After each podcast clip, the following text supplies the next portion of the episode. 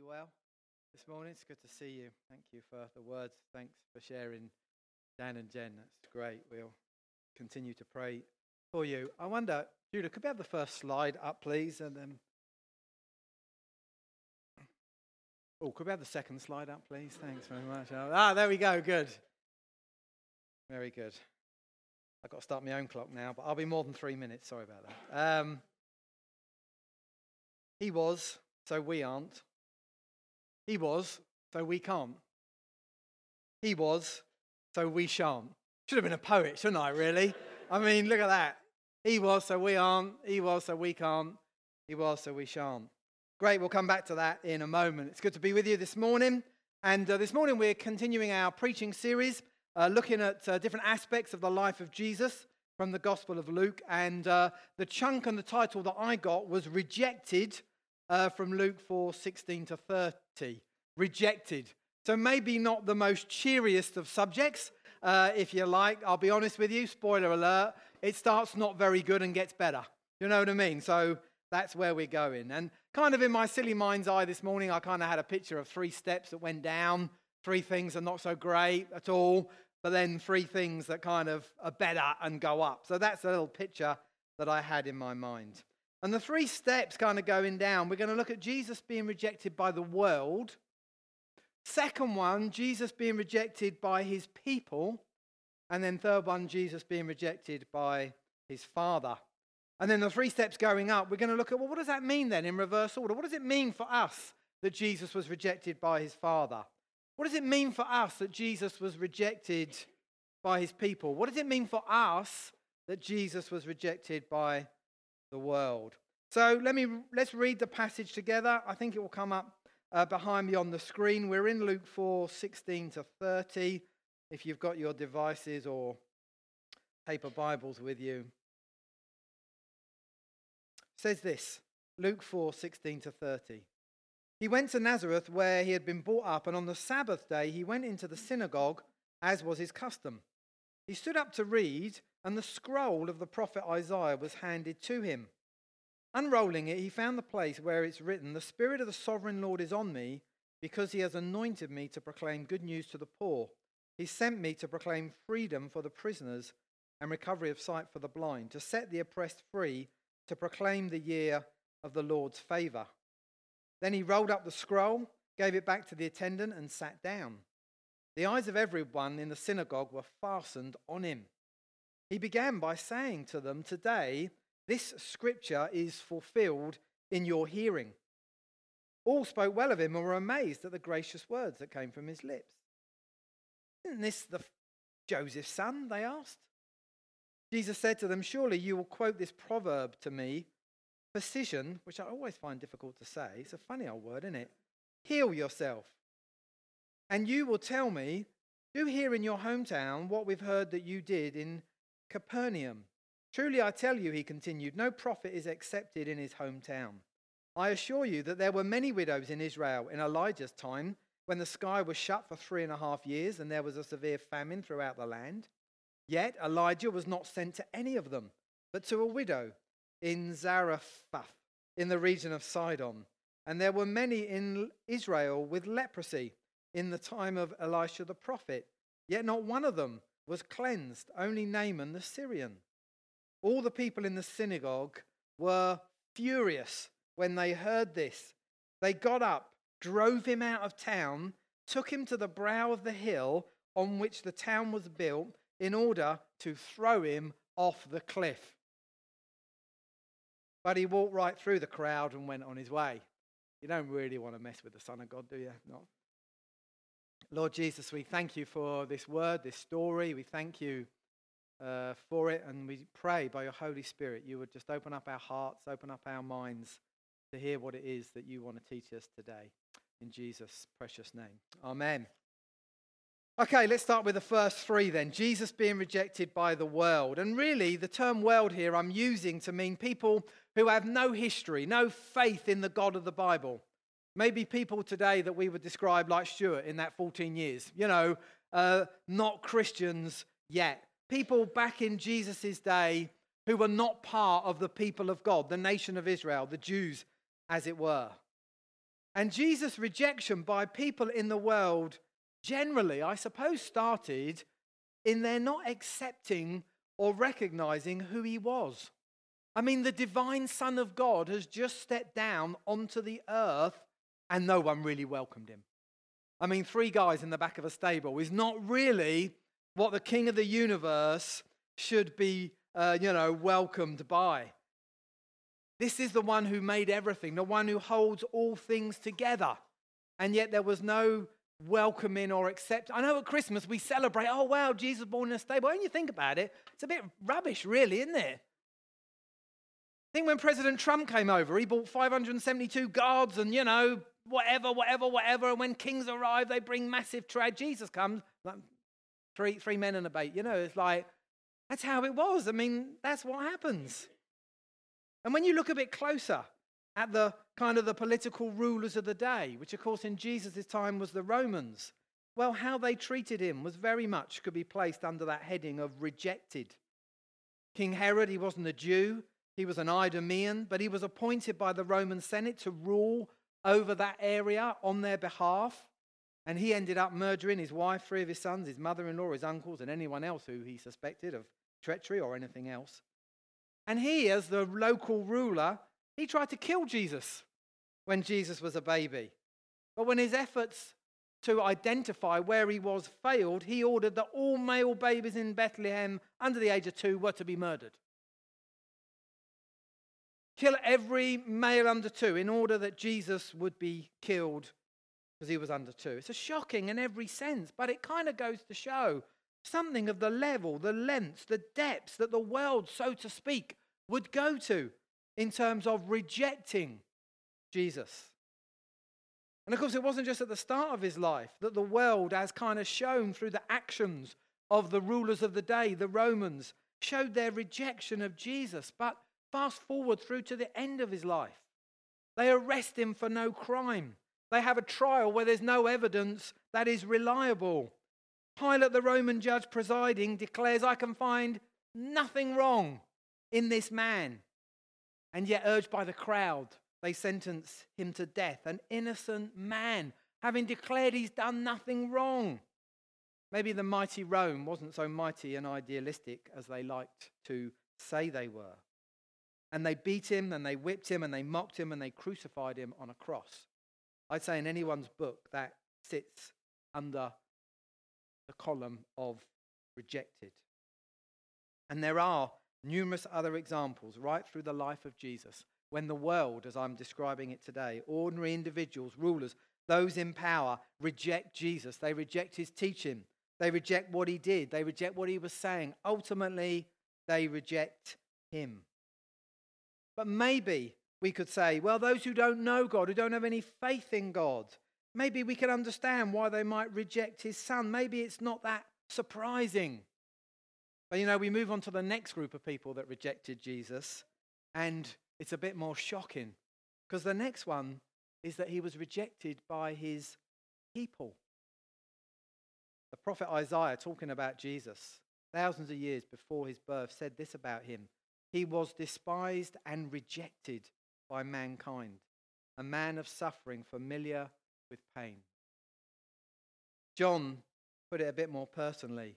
He said, He came to that which was his own. That's Jesus. Jesus came to that which was Jesus' own, but his own did not receive him.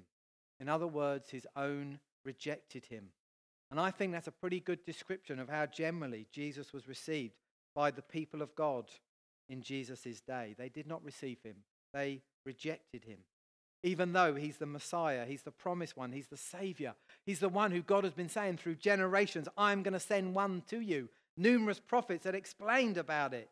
They've been told where he will be born, what he would do, when he was going to be. It's written down for them in the pages of the scriptures that they claim to live by. And yet, when Jesus came to them, he said, You study the scriptures diligently because you think that by studying them you're going to have eternal life.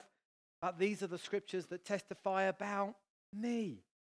And yet you refuse to come to me to have life. He says to them, I'm standing in front of you and you are looking at the scriptures, every word of that scripture talks about me. and yet you refuse to come to me. Basically, you reject me. The very people that should have welcomed Jesus, that actually were saying they were waiting for him, they've been told about him by God repeatedly, they rejected him. It's actually what we kind of see going on in this passage, the passage that I read. Because Jesus is in the synagogue, he's with God's people. And he reads from the prophet Isaiah explaining what the Messiah is going to do when he comes. He's going to proclaim good news to the poor, he's going to set freedom for the prisoners, set the oppressed free. He says, Remember when Isaiah said this is what was going to happen when the Messiah comes? Jesus read it out, and then he says, That's me. That's what I've come to do. This scripture that Isaiah wrote, that we all know, guess what? It's fulfilled today in your hearing. There should have been great joy. They should have been jumping around. I can't believe it. The Messiah's come. We've been waiting through generations and he's here. And guess what? I was there. No, I was genuinely there. I was there on the day. Great news. Here and that. That's not the reaction. The reaction starts with, in this Joseph's boy. You're not the Messiah. You're the carpenter's son. Essentially, they reject who Jesus is. That's what's happening in their heart. And Jesus knows this. And so he reminds them of these two occasions in their history when God has helped two non Israelites. He reminds them, do you remember when in Elisha's, Elijah's day that there were lots of starving people in Israel because of the uh, lack of food? But God sent his prophet Elijah to a starving non Israelite in Sidon. You've got to get this. Lots of people starving in Israel. And guess what God does? He sends his prophet to a non Israelite and feeds her. And then he says, and do you remember in Elisha's day, another prophet of God, that there were lots of lepers in Israel that needed healing? And God sent Elisha to Naaman in Syria. And the point that Jesus is making is that when Israel, the people of God in the Old Testament, when they rebel and reject God's offer and messengers and messengers of redemption. He will cause non Israelites to receive the covenant blessings that were previously promised to them. Do you follow that? That's what he's saying to them. He's saying, Look, you, you are rejecting me, and I am God's great messenger. I am the Messiah. You are rejecting me. And therefore, those blessings, those covenant blessings that you should have received, well, I'm going to share them with people who are not the people of God, with the Gentiles, with the non Jews, just like it happened in your history. Do you remember with Elijah? Do you remember with Elisha? And they get this.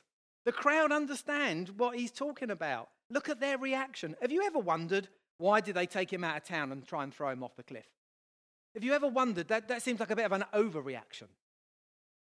Such a violent reaction. This is, this, I mean, even if this is still Joseph the carpenter's son, we still don't throw him off the cliff. What made them drive one of their fellow countrymen out of town and throw him off the cliff? Interestingly, it's not for claiming to be the Messiah. It's not because he claimed to, to, to take the scroll and say, It's me, it's me. It's not that. It's for daring to suggest that the covenant blessings of God were going to be taken away from them and given to the Gentiles. That's what got them mad. It's easy to miss it in this passage. You think, oh, well, probably because Jesus said he was the Messiah. No, no, it wasn't that. That's what got them frustrated and, and murderous. Something of their rejection of Jesus was rooted in the fact that he was going to share the blessings that they'd enjoyed through their relationship with him with other people, namely Gentiles. They didn't want to share. Why do you think we have such a problem sharing? Why do we find it so difficult to teach our kids to share? It's just something we don't want to share. They didn't want to share. They didn't want to share the covenant blessings of God. So they rejected him. And unfortunately, Jesus being rejected by his own doesn't end at that kind of general people of God level. It gets more personal. Three years, Jesus' ministry, he gathered these 12 disciples close to him lived with them, shared everything with them. He taught them, he provided for them, he looked after them, he loved them, he forgave them. Even when, you know, the rest of the crowd that he gathered walked away because they were saying, Your teaching is hard and it's costly. The disciples said, Where else can we go? You're the Son of God. Where are we going to go? And yet, and yet, Judas, for 30 pieces of silver, sold him out. When Jesus was arrested, says in Mark 14:50 some chilling words. It says then everyone deserted him and fled. Everyone. Peter, James, John, all the disciples, everyone deserted him and fled. Even as Jesus is being beaten by the Roman guards the night before his crucifixion, Peter is the other side of the wall, as it were, denying that he even knows Jesus. Talk about rejecting someone in their hour of need. And then remember the rooster crows, and Peter remembers that Jesus told him, You're going to deny me before that crows three times. Now, look, I'm not blaming or standing on judgment on the disciples. I just want you to understand and feel something that in the end, that, that, that just as Jesus is about to go to the cross, he was rejected by everyone. He was rejected by the Romans, he was rejected by the world, he was rejected by the Jews, he was rejected by his own disciples. He was, re- when Isaiah says he's a man who was rejected, he was rejected. You've just got to understand that. the extent of his rejection, how did that make him feel? However, I've got bad news for you because it gets worse. Mm-hmm. at this very moment, when maybe we think it can't get worse at all, his rejection gets worse. Because actually, the third step down, we've only done two, is that Jesus was rejected by the Father. Up to this point, 33 years of life, three years of ministry, Jesus had been in perfect, obedient relationship with his heavenly Father. Everything he's done is what the Father wanted. Everything he needed was supplied by the Father. Every lie and challenge from the devil was countered by Jesus because he knew his identity was the Son of God he relied on the power of the Holy Spirit. When the world and his disciples rejected Jesus, how was he able to continue to cope, not to get wrongly angry, bitter, depressed? It's because he remained in fellowship with the Father. That's why we see Jesus going off by himself to be with the Father. It was his relationship with the Father, perfect, that sustained him. From that, he received love, joy, affirmation, security, pur- from that. And yet, for a time, as Jesus hung on that cross, his perfect relationship with the Father was broken, was deliberately broken as the Father turned his face away from the Son as part of what he needed to suffer to pay the price for our sin. Let me just read the scripture to you Matthew 27. From noon until three in the afternoon, darkness came over all the land. About three in the afternoon, Jesus cried out in a loud voice, Eli, Eli, Lema Sabachthani, which means, My God, my God, why have you forsaken me? To forsake means to consciously abandon, to, to deliberately and knowingly reject. It means the son is crying out to the father, You know I'm here and I'm suffering, and you are, could do something about it, but you're not going to. That's what abandon means. And I believe that God's rejection of Jesus in that moment was the hardest punishment that he faced to pay for our sins. That was the ultimate rejection. Harder than being rejected by the world generally or his people specifically, harder than being stripped naked, paraded as a criminal, harder than the beating and being hung on a cross to physically die. It was for some period of time, he was completely abandoned and rejected by the Father separated, cut off from his presence. That which he and his father had enjoyed through all eternity past stopped. That was the final rejection, the bottom of all things, the lowest point for Jesus and humanity, I believe. But what it accomplished for us was amazing, which is why Jesus did it we start to climb up the steps now. Because we look at the question what did Jesus, what does it mean for us that he was rejected by the Father? And I go back to my silly little poem that we've begun with. The simple answer was he was rejected so that we aren't. He was rejected so that we aren't. Basically, what Jesus being rejected by the Father means for you or I, if you're a Christian, is that we will never be rejected by the Father. His rejection earned us, gave us, enabled us to have a way of acceptance. Anyone who puts their faith in Jesus will never experience rejection from God because Jesus has experienced it for us. He's paid that price, He paid that penalty. The judge is satisfied. The rejection I should have experienced on the day before I, uh, that I stand before God, I will not now experience. In other words, and put simply, He was, so we aren't. Let me read you a bit of a Bible verse. You can say wow, because I think it is wow.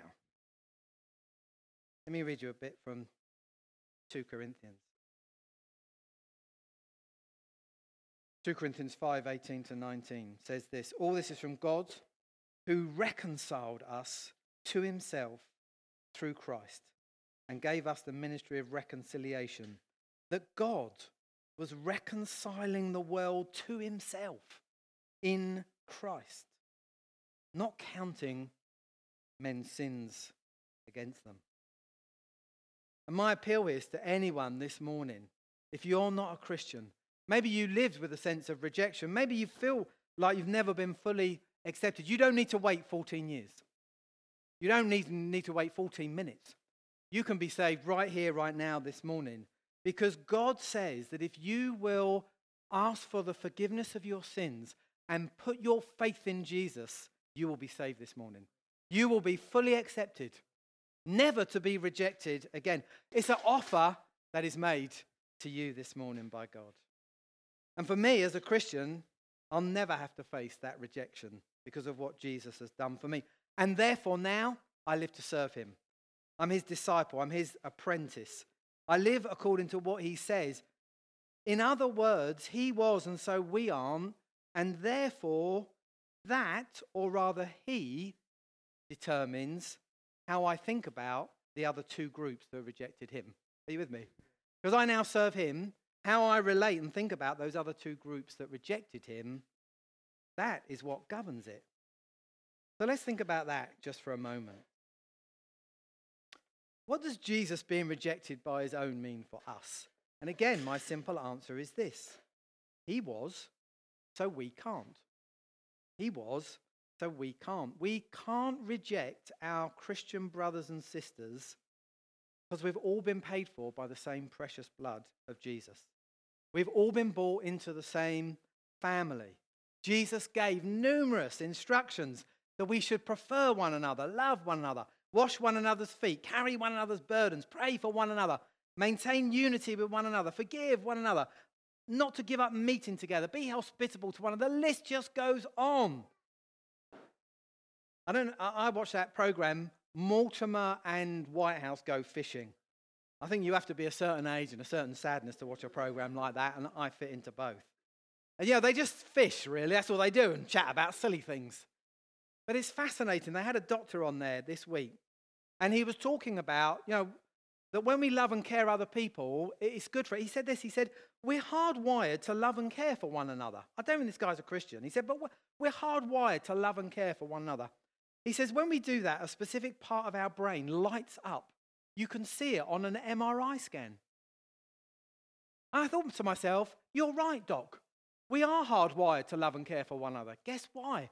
Because God made us to love and care for one another. Jesus faced rejection by his people, and then he commands his people never to reject his people.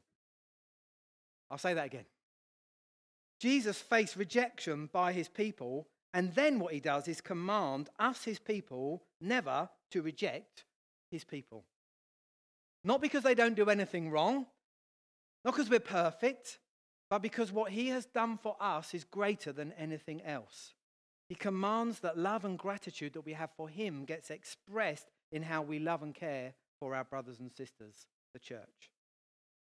In short, I believe that how I, as an individual, love and care for you, my brothers and sisters, in this church is not to be a reflection of how well I think you love and care for me. It's actually to be a reflection of how well Jesus loves and cares for me, which then gets manifest or made known or shown through how I love you, the local church. You get that? Far too many Christians, they're just looking for the perfect church. They're looking for the church that's going to do for them what they want everything done for them. They shouldn't do that. It's not biblical. We look to Jesus, and he gives us all our needs, and then we pour that out on his people. If you don't believe me, let me read you 1 Corinthians 12 20. As it is, there are many parts, but one body, one church. The eye cannot say to the hand, I don't need you. And the head cannot say to the feet, I don't need you. Can't do it, can't say it. Jesus being rejected by his people means we cannot reject his people. Finally, what does Jesus being rejected by the world mean for us? And again, my silly simple answer because he was, we shan't. We shall not.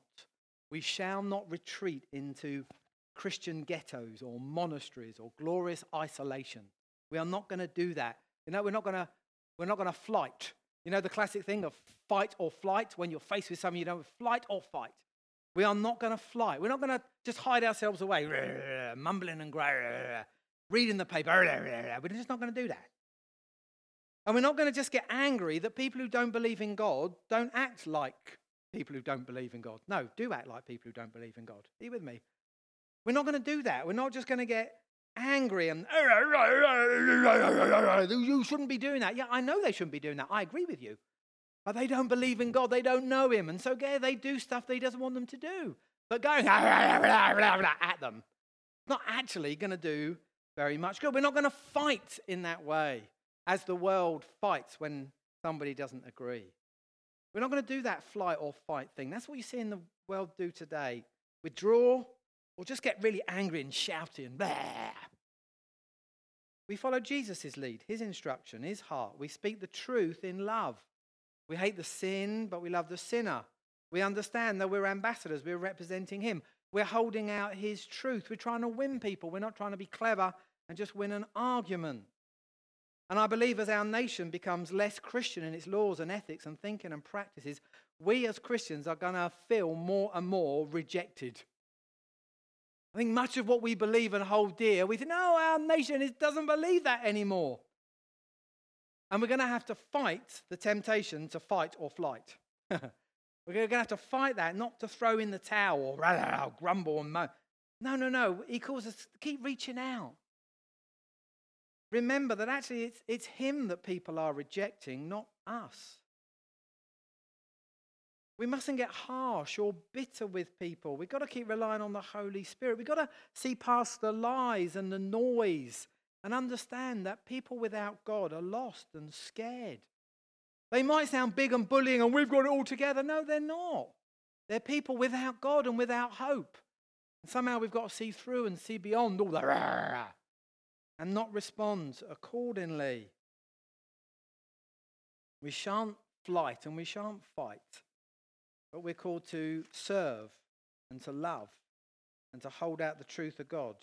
Let me read for you the next few verses from what I read to you from 2 Corinthians. Because it goes on to say, having talked about Christ not counting men's sins against them, says, And he has committed to us the message of reconciliation. We are therefore Christ's ambassadors as though God were making his appeal through us. We implore you on Christ's behalf be reconciled to God. God made him who had no sin to be sin for us, so that in him we might become the righteousness of God. We're ambassadors for Christ. We don't give up on the world, we don't give up on people. Rejected. He was by the Father, so we aren't. He was by his people, so we can't. He was by the world, so we shan't, because we are to be his ambassadors. I just want to pray for us, if I may.